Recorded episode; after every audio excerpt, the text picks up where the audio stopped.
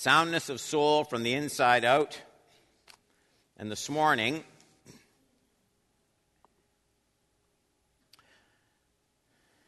knowing how, God, how Abraham was saved can keep your religion from becoming useless. That's the title. Knowing how Abraham was saved can keep your religion from becoming useless.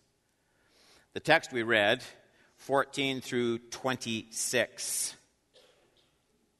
What good is it, my brothers, if someone says he has faith but does not have works? Can that faith save him? And by the way, it's a, a I was going to say raging. It's not raging, it's ongoing uh, discussion and debate among uh, scholars and, and in commentaries on the relationship between James and Paul.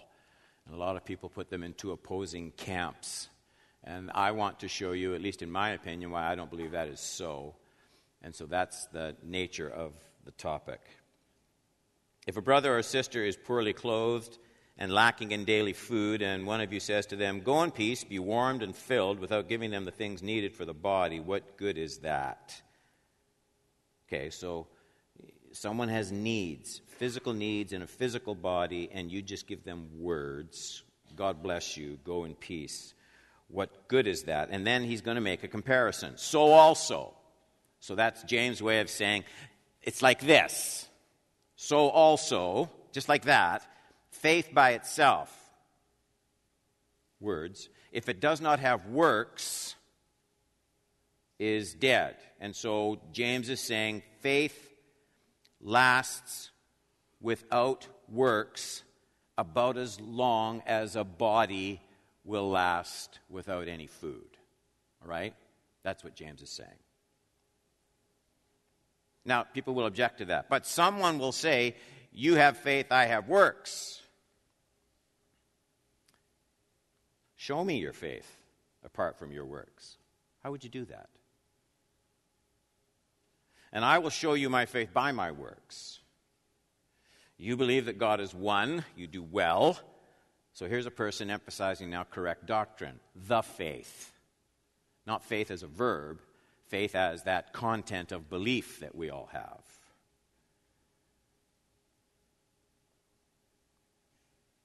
You believe that God is one, you do well. Even the demons believe and shudder or tremble in the old King James. Do you want to be shown, O foolish person? So James is, has not much patience with this view, obviously. That faith apart from works is useless. So now he's going to go back to the father of the faith, Abraham. Abraham carries clout. Was not Abraham our father justified by works when he offered up his son Isaac on the altar? You see that faith was active along with his work. So when he says was not was not Abraham our father justified by works, he makes it clear that he doesn't mean bare works, works by itself. He means works as an expression of faith. You see that faith was active along with his works, and faith was completed by his works. And the scripture was fulfilled that says Abraham believed God and it was counted to him as righteousness.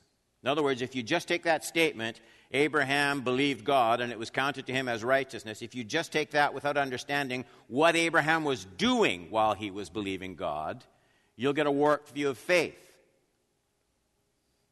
And he was called a friend of God.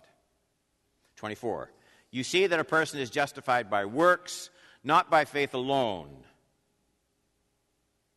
And in the same way, was not also Rahab, the prostitute, justified by works when she received the message and sent them out by another way? Remember, she protected those spies and let them down out of the wall and let them escape.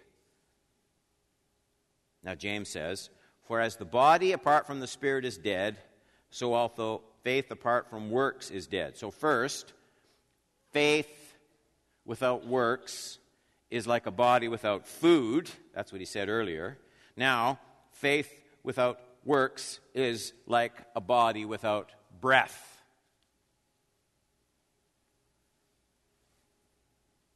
The verses actually that we looked at last week can raise some interesting questions.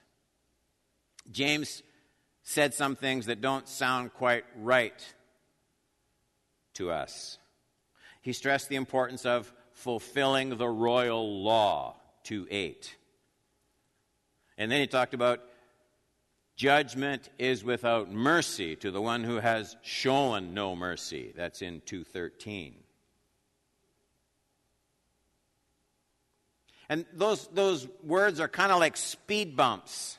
They sound a little bit foreign, a little bit jarring to, to our sort of um, more comfortable gospel of personal fulfillment. Uh, they, they point to rewards being doled out on the basis of deeds. And yet we know salvation isn't by works. Don't we? Salvation isn't by works, it's by grace through faith. So, so faith is what receives saving grace. Hasn't James talked to Paul.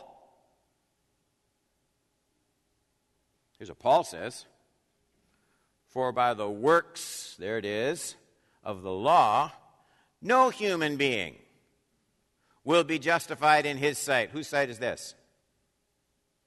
It's God's sight, yeah. By works of the law, no human being, that covers just about everybody, no human being will be justified in God's sight, since through the law comes knowledge of sin. That's, that's the issue this passage in James confronts us with. And there's just never been a time when its teaching is more urgently needed, perhaps, than today. How does saving faith manifest itself operationally in the one who possesses it.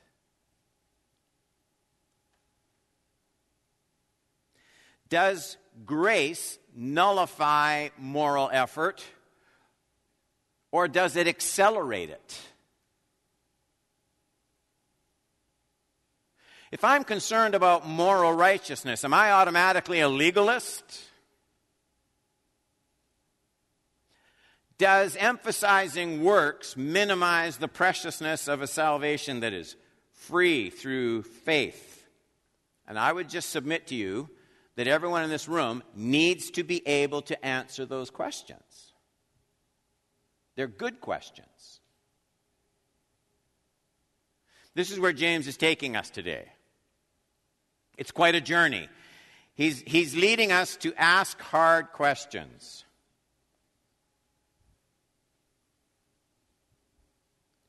Do you have to be holy to go to heaven?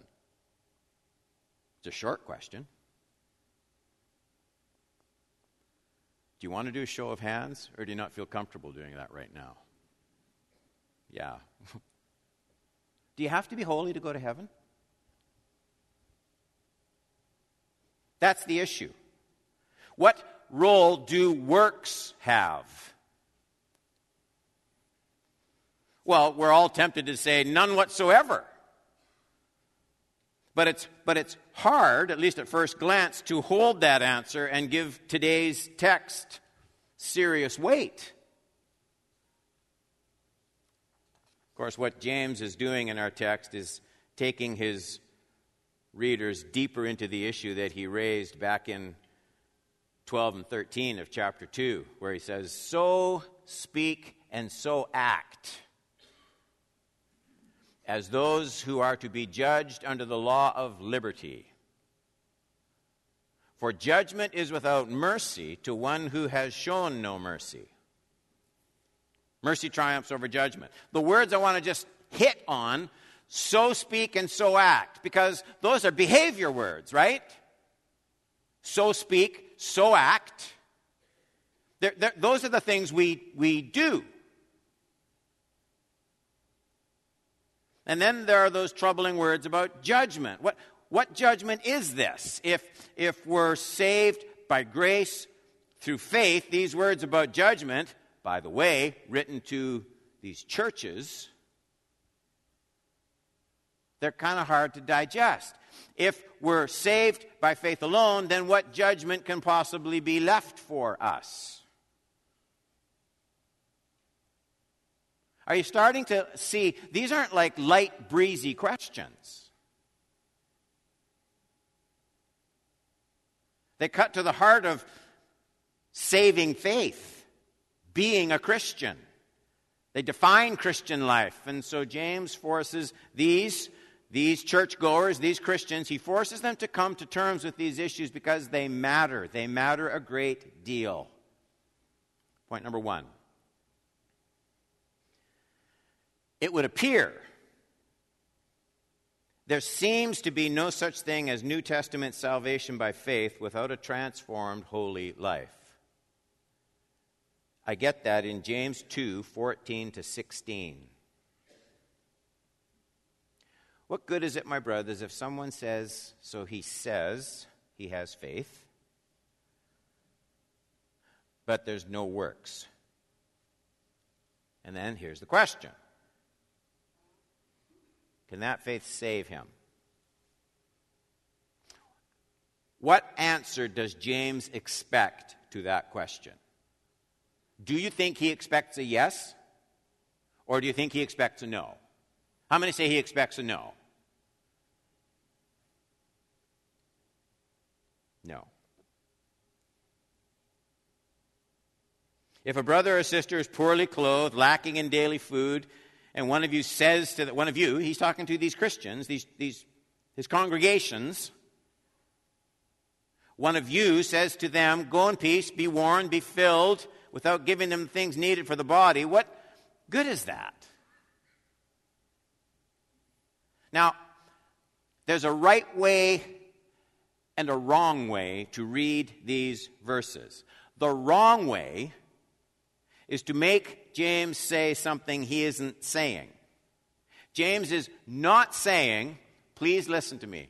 James is not saying faith needs to be supplemented by works of righteousness. Works do not need to be added to faith. Faith is big enough and strong enough all on its own to save. Can such faith save him?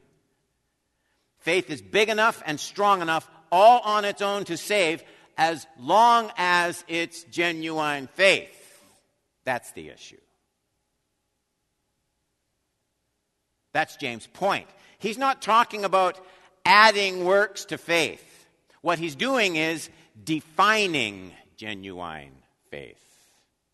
That's very different.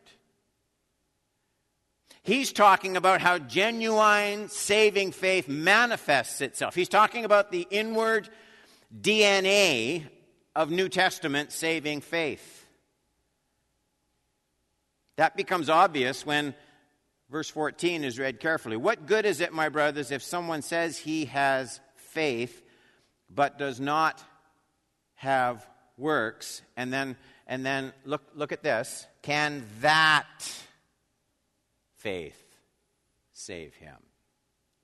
The issue is not can faith save him? The issue is can that kind of faith? Everybody see the difference? Can that kind of faith save him? He's not dealing with the possession of faith in that verse, but the profession of a faith that isn't existing. What good is it if someone says he has faith? Anyone can say he has faith. Anybody. It's not hard. A few syllables. Say it in any language you want. Write it down on a piece of paper. Anybody can say he or she has faith.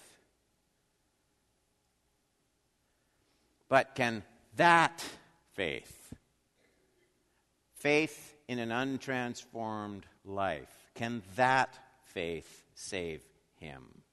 Of course, faith can save him, him, her, anyone else. The thief on the cross. But that faith, the one that's all talk with no life, the one that has nothing of the love and power of Jesus in it, that faith can't save anyone. And the reason it can't is because it's not faith.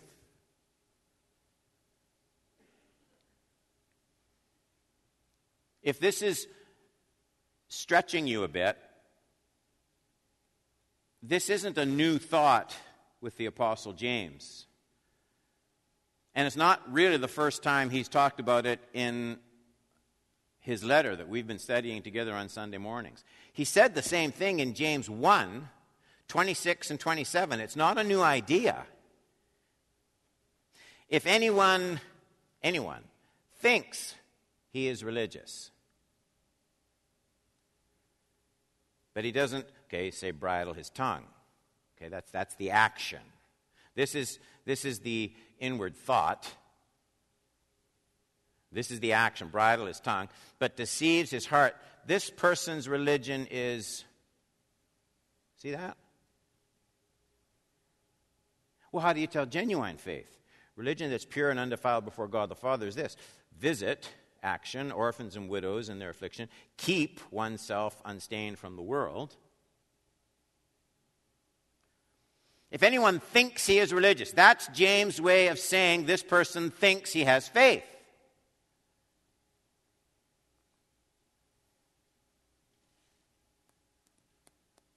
These verses, the only kind of faith that matters is the one that keeps unstained from the world, the one that's pure and undefiled before God.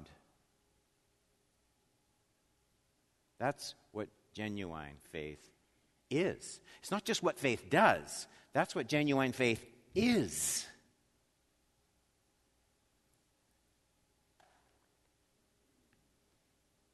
If those actions and a host of others like them aren't at least growing in increasing measure in my heart and mind and hands and feet out of love for my grace filled Lord, then I, I, don't have faith. I'm just saying I have faith. Look at verse 16. And one of you says to them, Go in peace, be warmed and filled, without giving them the things needed. What good is that? James, he piles up examples. If anyone says he has faith, 214, and one of you says to them, 216, it's all words. And, and James assumes this believer could have and should have done more than offer his pious blessing. This person used prayerful words, perhaps to soothe his or her conscience, and blind his own eyes to what real Christian faith looks like and acts like when it's confronted with human need. We should probably, here we are in church with our Bibles open. We should probably notice the way James highlights dare I say it, I'm not trying to make enemies, how he highlights phony faith in a church. He says, well, it, it, it's basically this religion becomes talk, it becomes the stuff that just pours off our lips. It's the creation of an image, words. Think of all the words Think of all the churches across just Canada. And think of all the words used words in prayers, words in blessings, words in songs, words in hymns, words in worship courses, words in sermons, words in classes, words of advice, good wishes spoken to brothers and sisters in the lobby and in the hallways. Now, they're all valid and essential ingredients to strong Christian living, but, says James, all of them are deadly when they're used as substitutes for the outward action of lived out Christian life.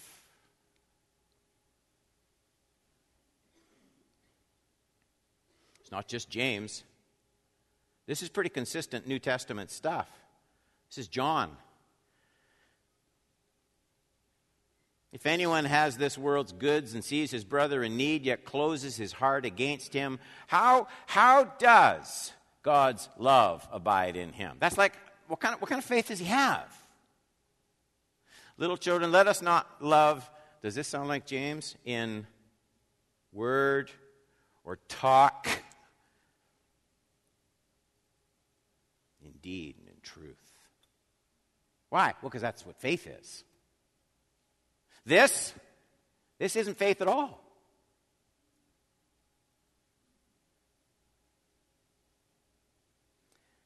Point number two working faith contrasted with counterfeit faith.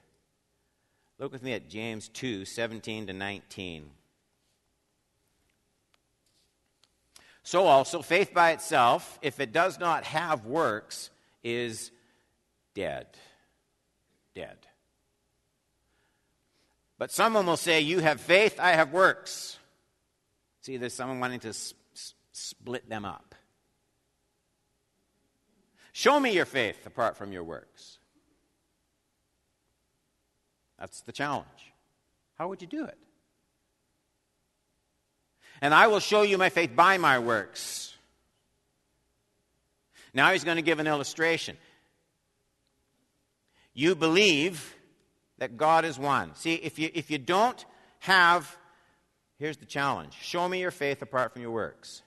And I said, How would you do that? Well, there's a way you might do it. You might start marshaling out the things you believe, right? Of course, I have faith. We sing the chorus about what we believe. I believe in God our Father. Remember? I believe in Christ the Son. I believe in the Holy Spirit. And every demon in hell can sing that song. Correct? If, if you're not going to show your faith by your works, you've only got one other option. Well, here's the, here is what I, I was raised Presbyterian or Pentecostal or Anglican. This is, this is the stuff. I went to Sunday school. I learned this stuff. Don't talk to me about faith.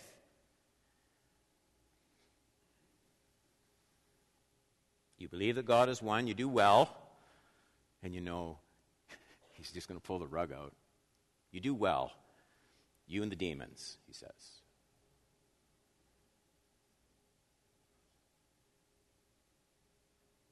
So faith by itself, if it does not have works, is dead.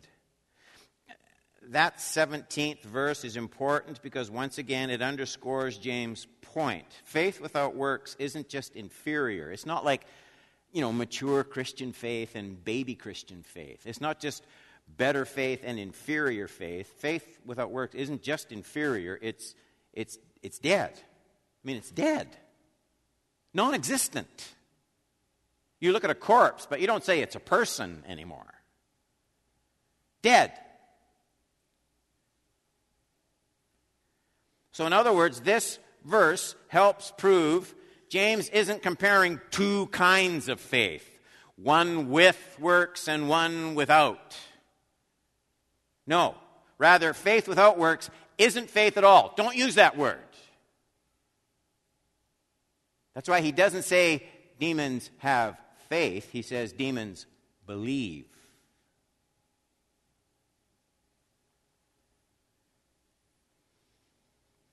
That's what James means when he says works are as important to real faith as breath is important to real life. Take away breath, and you aren't just talking about a lower grade of life. You're not talking about life. Simply knowing things, does this apply to any of our hearts in this room this morning? Simply knowing the right things is not faith. If no one's told you that, simply agreeing with the right things is not faith.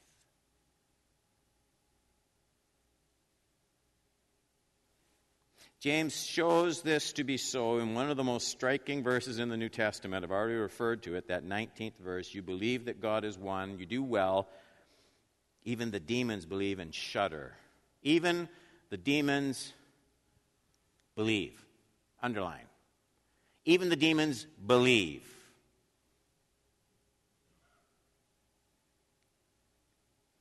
These are very deliberate, very calculated, very aimed words from James.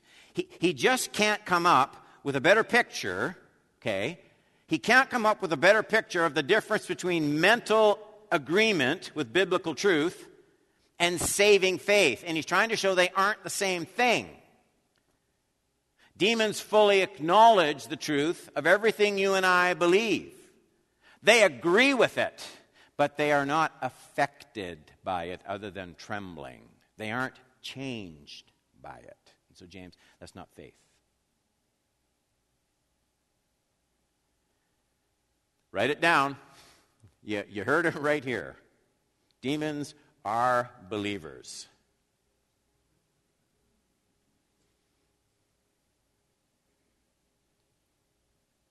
Demons hear the truth. Demons know the truth. Demons agree that it's truth. Demons believe the truth. If being a Christian and being a believer are the same thing, you're left with the rather awkward conclusion that all the demons are saved, and that can't be right. No, James' obvious point is just the opposite. We all know demons aren't saved. The Bible tells us they aren't going to the place Jesus is going to prepare for you. They're going to a place prepared for the devil and his angels, right? That's what the Bible says. So we know they aren't saved, yet, yet, yet they have the same kind of belief that a lot of religious people have. That's where James is going.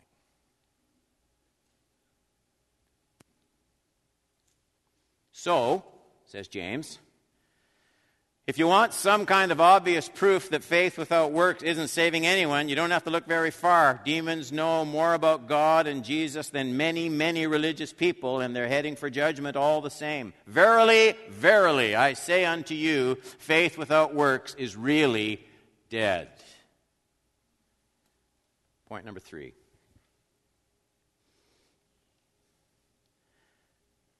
James uses the Old Testament scriptures to prove his teaching about faith isn't new or unorthodox.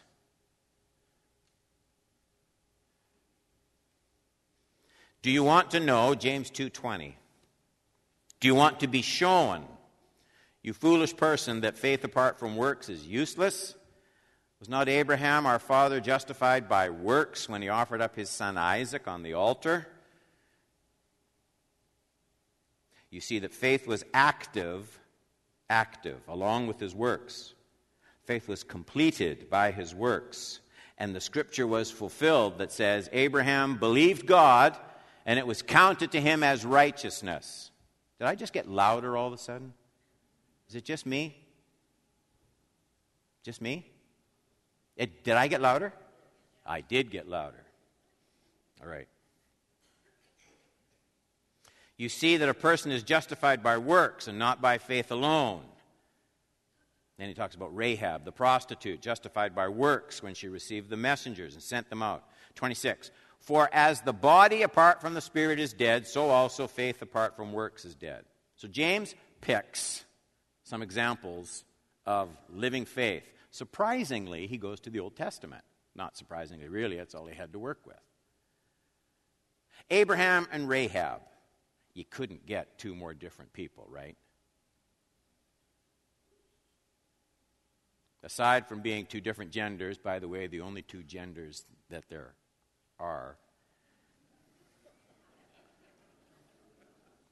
Can I put a comma there, okay? Just, I'm sorry was reading a pretty good article. Uh, guy out of John Hopkins, not a Christian in any way, shape, or form, who just made the obvious point that he was sick and tired of all of the talk about changing genders. He said, whatever you do surgically, whatever you do surgically, XX never becomes XY, and XY never becomes XX. Never, never, never. God does that. Okay, now back. So, Abraham and Rahab. One we know as the great patriarch of the faith, the other, I'm sorry, a hooker. Abraham, he's an obvious pick because he was, as James says, their father in the faith, verse 21. And Rahab probably represents the other end of the spectrum. Far from having any special status, she was an outsider, she was an outcast of, of no repute whatsoever. So, so the deal here is what James has to say about real faith applies to everybody. That's why he picks those two people. It's a beautiful thing. It's really what these two have in common that serves James' purpose. First, they were both justified by faith. Paul says so about Abraham, and Hebrews lists both Abraham and Rahab as shining examples of genuine faith. So if we have problems with that, that's just what the Bible says. And so James is writing about faith, they both serve his purpose. Secondly, they both risked everything.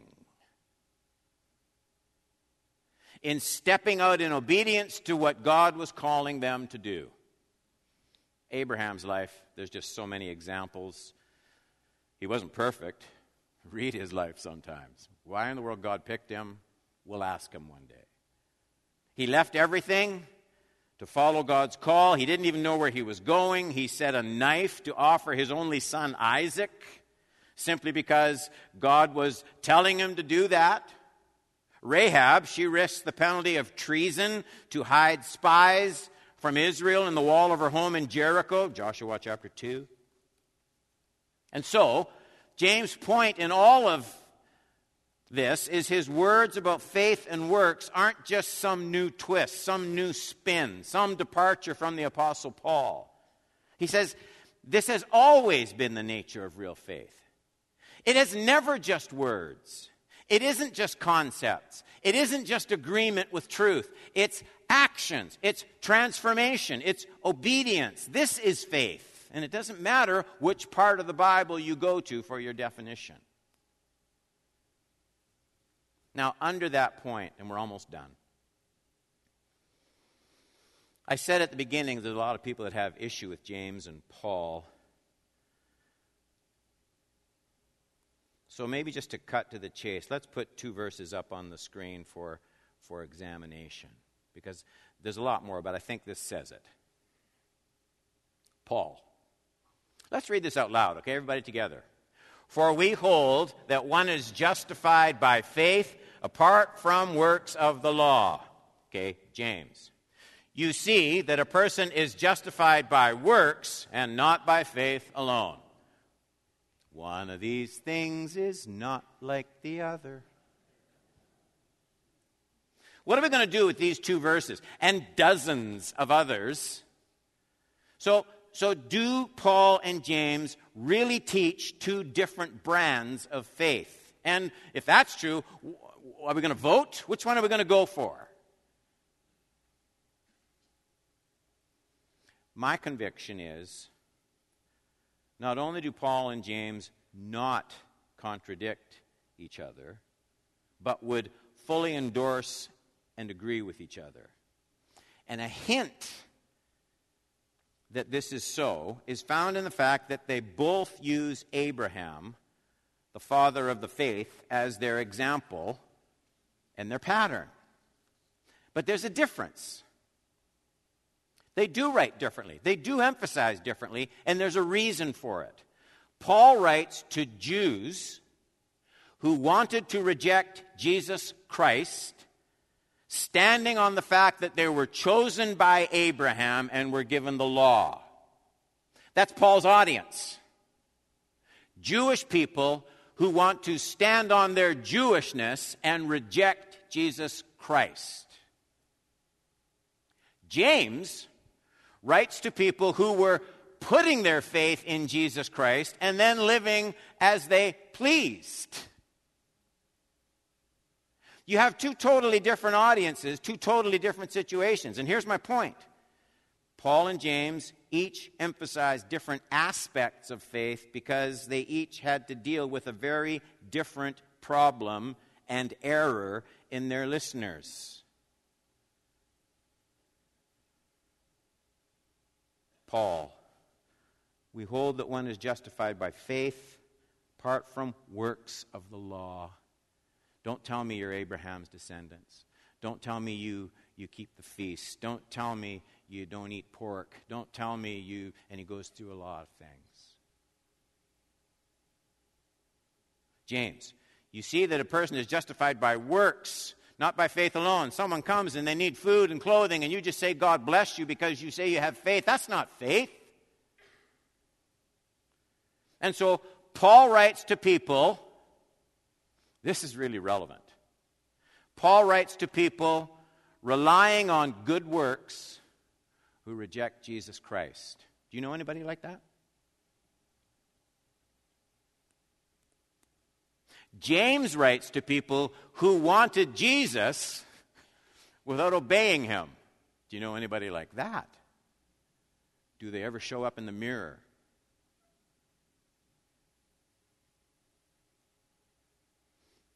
Paul's point is good works without Jesus aren't going to save anyone. James' point faith in Jesus that doesn't result in righteousness isn't going to save anyone either. And we need both those wings if we're going to fly.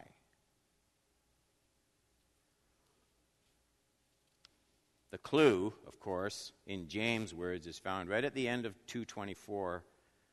The clue is found in that single word alone A person is justified by works and not by faith alone. Faith alone won't justify because, as James has been saying all along, faith alone isn't real faith. It's like a body without breath, a body without food. So here's the conclusion of the matter two groups of people are being addressed. You can have all sorts of good works without faith in Jesus. It happens every day all over the planet in dozens of religions and no religion at all. People can be compassionate, they can give to the poor, they can raise good kids, they can be good husbands and dads, they can, they can refrain from cheating on their income tax. Good works happen all over the place. You can have multiplied millions of them without faith in Jesus Christ. So, this is the deceptive danger of morality. It's, it's the lie of, of this world's religions. The problem is good works apart from Jesus don't save. They're what the Bible calls dead works, not wicked works. Dead works are the good things you do that aren't anchored in Christ. And they're dead because they won't, they, there's no life in them. They don't give spiritual life.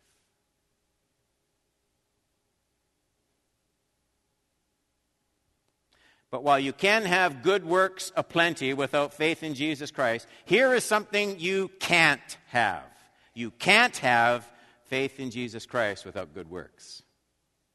You can have good works without faith in Jesus. You can't have faith in Jesus without good works. Always remember there are two groups of people who need the gospel in all of its fullness. First, there are people who are good. They do good things. They're good parents. They're charitable. They don't lie or cheat. They have good marriages. They believe in peace on earth, goodwill to men, or to all, I guess we should say. And that, they assume, will take them to heaven. And if we were saved by good works, it would. Good people need Jesus. Good people are eternally lost without faith in Jesus. I get that from Paul in Philippians 3 7, 8, and 9. It says, Whatever gain I had, and you read the gain, it's talking about his religious pedigree, his spotless religious pedigree. Whatever gain I had, I counted as loss for the sake of Christ. Indeed, I count everything as loss because of the surpassing worth of knowing Christ Jesus, my Lord. What words? For his sake I've suffered the loss of all things, and I count them as rubbish, in order that I may gain Christ and be found in him. Not having a righteousness of my own. It's all the good things I do. Not that one. But that which comes through faith in Christ, the righteousness from God that depends on faith. Good people need Jesus. I said there were two groups who need to think about this. The second group, probably closer to most of us, those who profess faith in Jesus, those who sing about how much they love Jesus. They sing worship songs, love songs. They go to church. They memorize verses out of their Bible. But have areas of their lives where they're not yielded to the Word and the Spirit. I'm not talking about failures in obedience for which we repent with brokenheartedness. All of us, all of us are there. I'm talking about a, a kind of, of casual, careless profession of faith with an unyielded heart.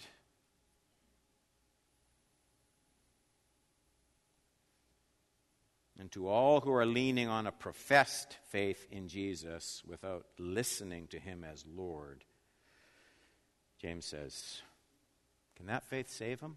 Can it? Just, it just can't. Jesus can't. But that kind of faith can't. Let's pray.